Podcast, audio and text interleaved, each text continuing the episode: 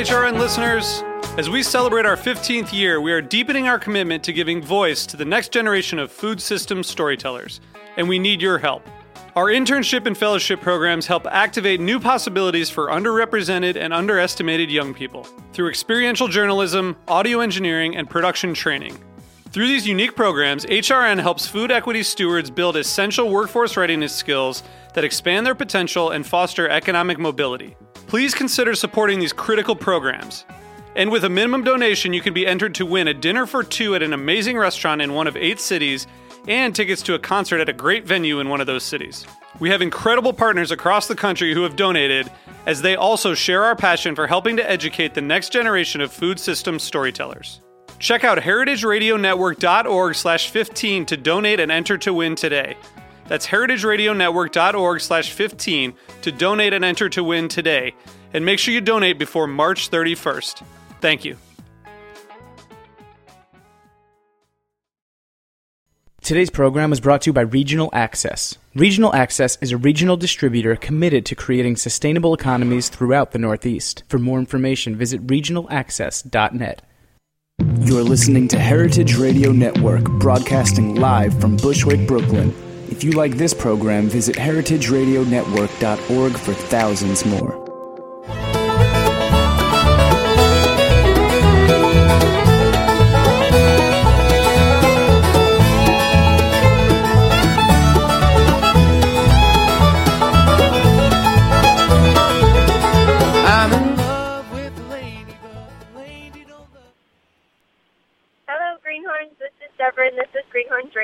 Radio, for young farmers by young farmers. Coming to you now from New Hampshire. I'm here in the new Mercedes diesel. Not that new, but our, it's new to the Greenhorns. And we're driving to Maine for the Maine Farmland Trust annual meeting. Um, and I'm joined on the phone by Amanda Austin in Austin, Texas. Hi, Amanda. Hey, Severine. How's it going out there? It's going well. It's uh, super rainy. Oh, that's good. Super rainy is good. Super rainy is good after um, a hot, long summer. Yes. Uh, here we had a really long, dry, warm fall. What what's been your situation out there? Well, um, okay. So down here in Texas, there's there's no such thing as fall. Like one day it's summer, and then the next day it's winter. Um, and um, honestly, it, I guess it started getting cold a couple of weeks ago, and when it started getting cold, it started getting rainy, and so we've had like a once a week rain for a good, a good I don't know three or four weeks. So so what are you guys what are you guys up to? What's kind of going on in the in the Austin food zone these days? Well, okay, so Severine, I don't want to confuse you, but I'm actually in Denton, which is almost as cool as Austin, but not quite. Um, and um, probably Evan, right, who who connected us, is farming in Austin. But I'm actually up in Denton, so I'm like I'm like Okay, two and a half hours north. Sorry. I wrote off there. I apologize. Oh, that's okay. That's okay. And also, I I'm not hearing you that well, um, so I apologize for any kind of linger. But I'm waiting to hear you. So, um, but you were asking about what's going on um, with food here in Denton, and um, well, really, it, it feels like um, we're kind of on the cutting edge. So um, there's not a whole lot happening yet, and, and we are the only um, community farm. There's one other smaller urban quarter acre plot, um, but we right now are the, are the ones who are kind of spearheading um, with growing in Denton and growing with this kind of community model. So you're you're what's happening is what's happening, and what else? So the rest of the the rest of the the, rest of the scene in your kind of area is commodity ag, supermarkets, suburbia, and and not so much local economic action. and you're feeling like it's just going to start happening more and more now, and there's a couple of little things happening. Is that what Yeah, absolutely. So um, we're on our third year. This is our third year, and every year there's been more and more interest, and um, I I feel like you know it's it's happening. The movement is kind of creeping its way into our area, and uh, people are getting more excited about um, locally grown food and getting to know their farmer. Um, and so for us, that's been really awesome, you know, because um, because for those people, it's like we're the spot that they come to, and that's pretty sweet for us.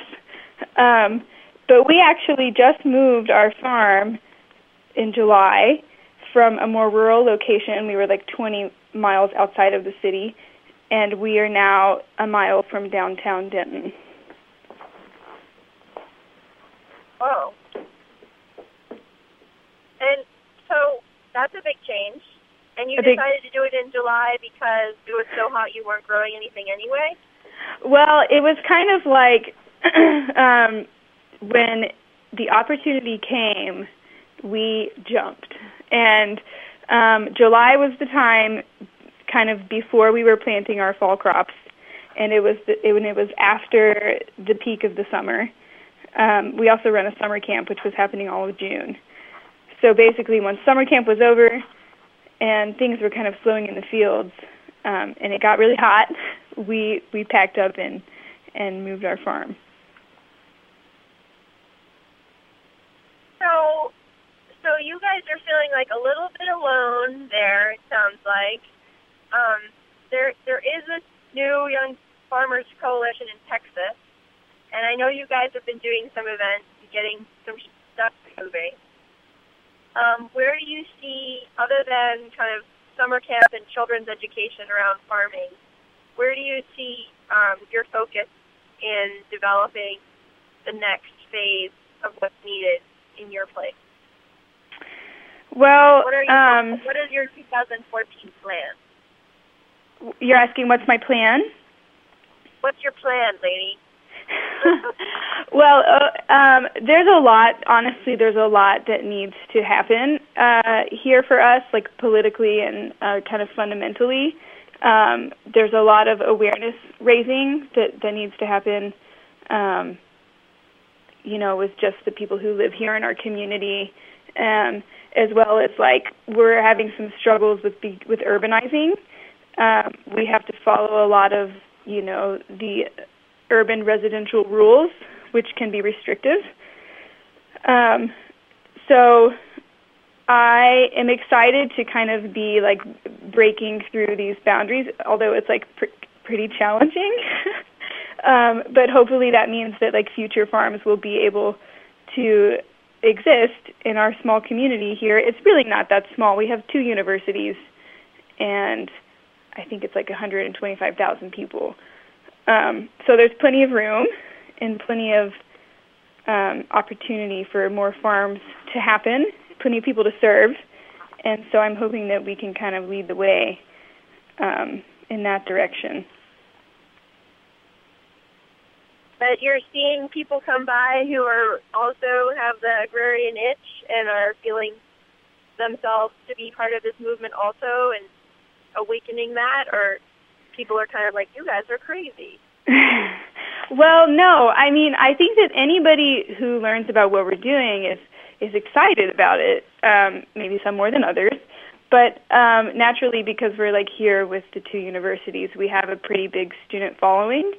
Um, we offer farmer and training programs, um, which means we have student internship opportunities, plus volunteering opportunities, plus full-time residential intern. Um, and so a lot of students have expressed interest, and I and I expect, I really think that in our future we will kind of um, open up or align with more more of like a student-based incorporation. I think we'll have a lot more student interns and maybe even have a student CSA. Um, but I feel like I'm veering from your question. Ask me one more time.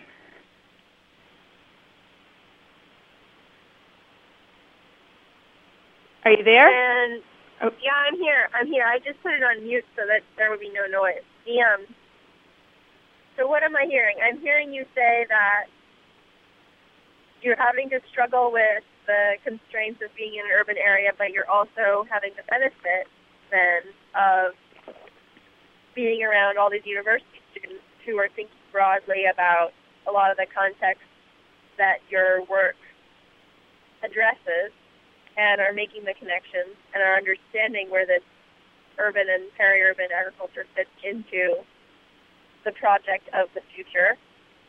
Um, are there are they bringing ideas to the table about you know what you should do next or what they what what the next kind of phase might be or what other related businesses or opportunities might exist for the town for the place for themselves um, and maybe you could just I don't know give some examples.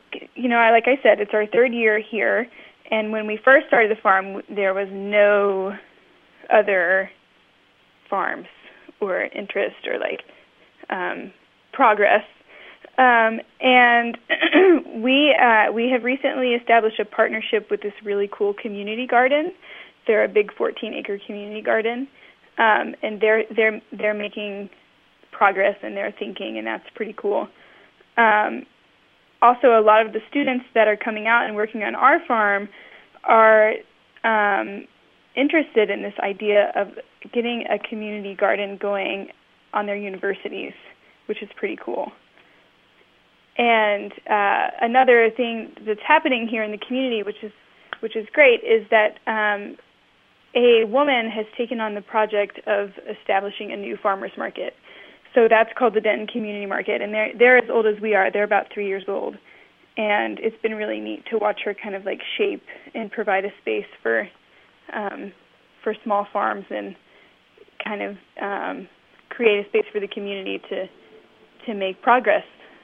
Like if Yes. you feel confident in being able to get to a middle class lifestyle based on the market prospects for your business. Um, do I feel confident in being able to get to a middle class lifestyle? Severine, I'm trying really hard. like I am working my behind off um, to get to that place, and I I feel like it's in our future. Um, but uh, I do think that we have kind of peaked off in a way um, to where our farm has had worked initially, and we like came fresh on the scene, and we had a good following and I feel like now it's time to start practicing new ideas and new angles to try to expand that following. Because like I was saying this is a big community. There's a lot of people. And I'm confident that the future will support us but but we're not there yet. We're, I'm not yet earning that comfortable um, middle class wage by any means. So um, but I think the exciting part is that there's just so much space to grow here, and I and I feel so so positive that um, the possibilities in, in this community of Denton for me as a farmer and a farm educator are, are pretty endless. Um, what is your scale? And and and and it sounds like you're selling mostly direct and through CSA. Um, do you have any worries or thoughts about this Food Modernization Act that's coming down the pike? That I'm um, a lot of organizations are doing letter writing campaigns this week. Cool thing that just happened is uh, the group that I'm going to give a talk for this weekend or this Friday, this Thursday, which is a which is a land trust for the first time in their history. They're doing an action alert around um, the Food Modernization Act because they understand its corrosive potential for the local food market and production in Maine. They've really identified this as a big area for trouble. Do you do you have any um, pre-sentiments around this? Can you expand a little bit on, on the act? Unfortunately, I'm not completely familiar. Um, the Food Modernization Act is a food safety regula- regulation Okay. framework that is coming in at the federal level that um, essentially expands the amount of regulatory oversight for um, direct market producers as well as wholesale producers and essentially creates much more paperwork and um, and oversight um, for the producers than currently exists. So, like, you may be familiar with GAP um, and HACCP as food safety uh, uh, rules and, and kind of um, regulatory process where you have to get trained and set up a system and have your system documented and someone comes and inspects your system. Uh, any of this starting to ring any bells? Um, well, I have been following the news a little bit, and um, I know that these things are occurring, and um, I think that in our region specifically, and maybe just in Texas, but also in North Texas, um, the whole kind of um, small farm and local farm uh, movement is behind. So I think that I think that our gov- our like our smaller local government is is also behind. For example, they it took them two seasons at the community market to understand how our local government rules fit inside of the inside of the realm of the community market, like uh, for example, prepared food or and even some of our farm products. Um, so, anyways, um, I haven't felt like like that we're going to be affected yet, but certainly if if we were when we are, it's I think that it's just going to yes, that is concerning. Like more hoops to jump through for us as a small farm here. Yeah, my um, I have an uh, interview with Eric Herm from who does he does who does cotton out there in Texas, and he had gotten uh, pesticide drift from a neighbor, and that or not pesticide, but um, herbicide drift from Roundup, and his, he doesn't grow Roundup Ready cotton, but his neighbors all do, and basically about 400 acres of his land got Roundupified and withered, Oh, no. and um, he got something like I don't know, a five hundred dollar fine was levied on the on the uh, culprit. So it seems like um, it seems like there's not that much. Um, I don't know. It seems like the te- Texas is in its own little world. I uh, totally feels that way. uh, in a different way than maybe on the East Coast. yeah, definitely. I would I would definitely agree. Um, I actually I I did my first farm internship on the East Coast, um, which is where I was influenced to try to um, bring back home what I saw that was happening up there. Right? I thought like, oh my gosh, all of these small farms in this community, and it's amazing. And I thought we have nothing like this at home. Um, so then I made it my my mission but yeah, I think I think we are kind of in a little uh, world of our own, especially with um, big big producers. And, when we were out in the rural, in our rural town, 20 miles outside of town, all of our neighbors were major wheat growers.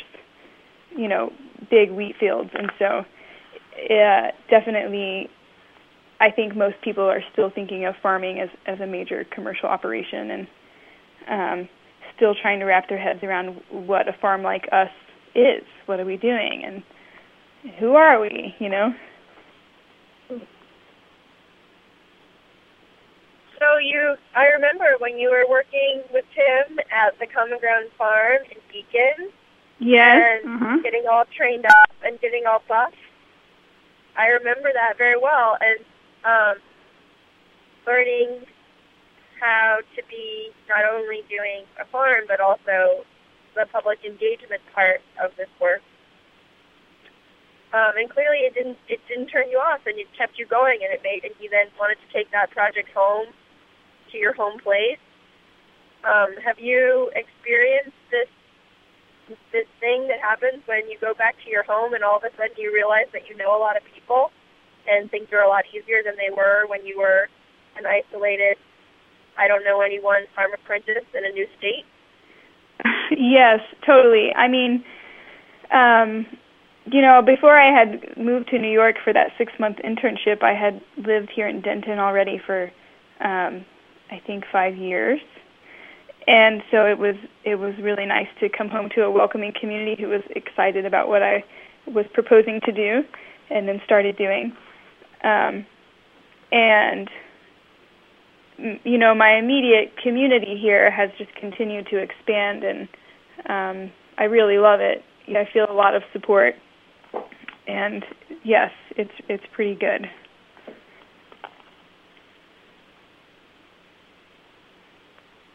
Yeah, immediate community. I like that. My immediate community. because yeah, we, do. we well, it, at this point, the farm has grown so much that there are friends of the farm who know about us, but maybe we don't know them that that well. Um, but initially, it was like everybody who was involved with the farm, we knew them and we knew them well.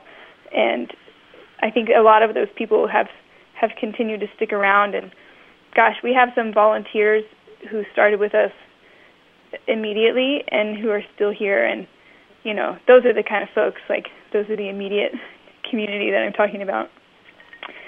That um, have not have they just haven't stopped supporting us, and it's incredible.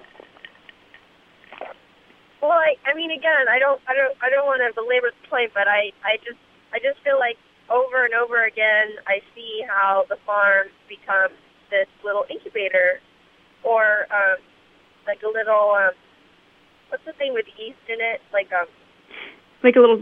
like just like a little starter culture, and Uh huh. people get started and things get started, and you know, a couple people are doing some stuff, and suddenly there's you know, six and then 12, and it grows biologically on this um, more of a colony level than on an individual ge- geometric level in complexity, and, and it just starts bubbling. And uh, it, um, as a as a means for change, continues to astound me how you know a farm, although we sometimes conceive of it as being kind of a family unit or you know, or more like a small a small business unit, ends up being more of a kind of tribal or like landscape feature, like an island, or you know, maybe then a peninsula or an archipelago, um, and it takes on um, it takes on important relevance informationally for a whole bunch of other affiliated initiatives, and that becomes a matrix that enables other other organisms to grow out of it, not that are not the same yeast, they're a different yeast. Um, and so I just whatever. And you would just continue to watch this over and over and over being um, the foundation of so much goodness and also the tribe within which we live and so therefore, you know, the only the thing I like thinking about the most. Well, yeah, I um, I can definitely agree with that, and we I've seen it. Um, I've seen that I've seen that kind of evolve in in many different ways, and I think like through my through myself and my own experience as an intern, and then now here I am like trying to to pilot like this whole big operation here for my community, and um, some of our interns have gone on to other farms to do other internships and um, definitely there's just so many different neat things that are happening. Some some people that I actually went to college with, I was an art student in college, have have now like become involved with the farm and been able to carry out some of their um, artistic practices through the farm. So it is like you know so many different neat directions. Well, we're running out of moments here on this episode, but I um, I wanted to make sure to give you a chance to call out um, for those who are, you know, interested in getting involved in the farm scene in Texas.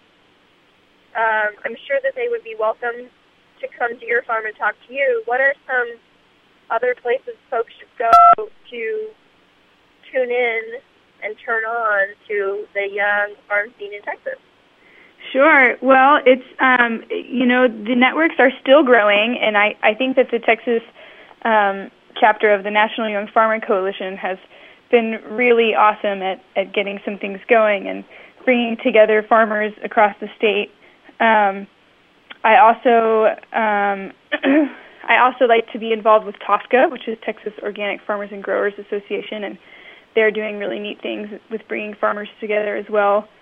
And then, of course, the Southern um, Sustainable Agriculture Working Group, SOG, who's not necessarily Texas, but I think SOG is doing a great job of connecting farmers across the South. Um, but uh, we here in Denton are uh, would be so thrilled to have you at our farm. And then there's um, there's actually uh, two other young farmers. They go by the Backyard Farmers. Um, I think you can find them online. And there's also this big, great community garden that we're connected with here in Denton, uh, the Shiloh Fields Community Garden. Um, so pe- people are opportunities are arising for um, to you know join the changes and um, take part.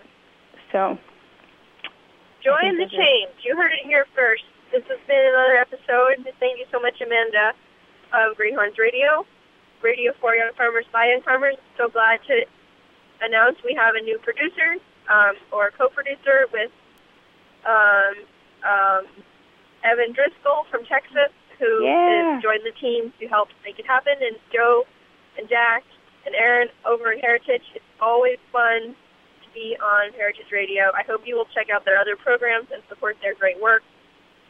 Talk to you next week. Bye bye.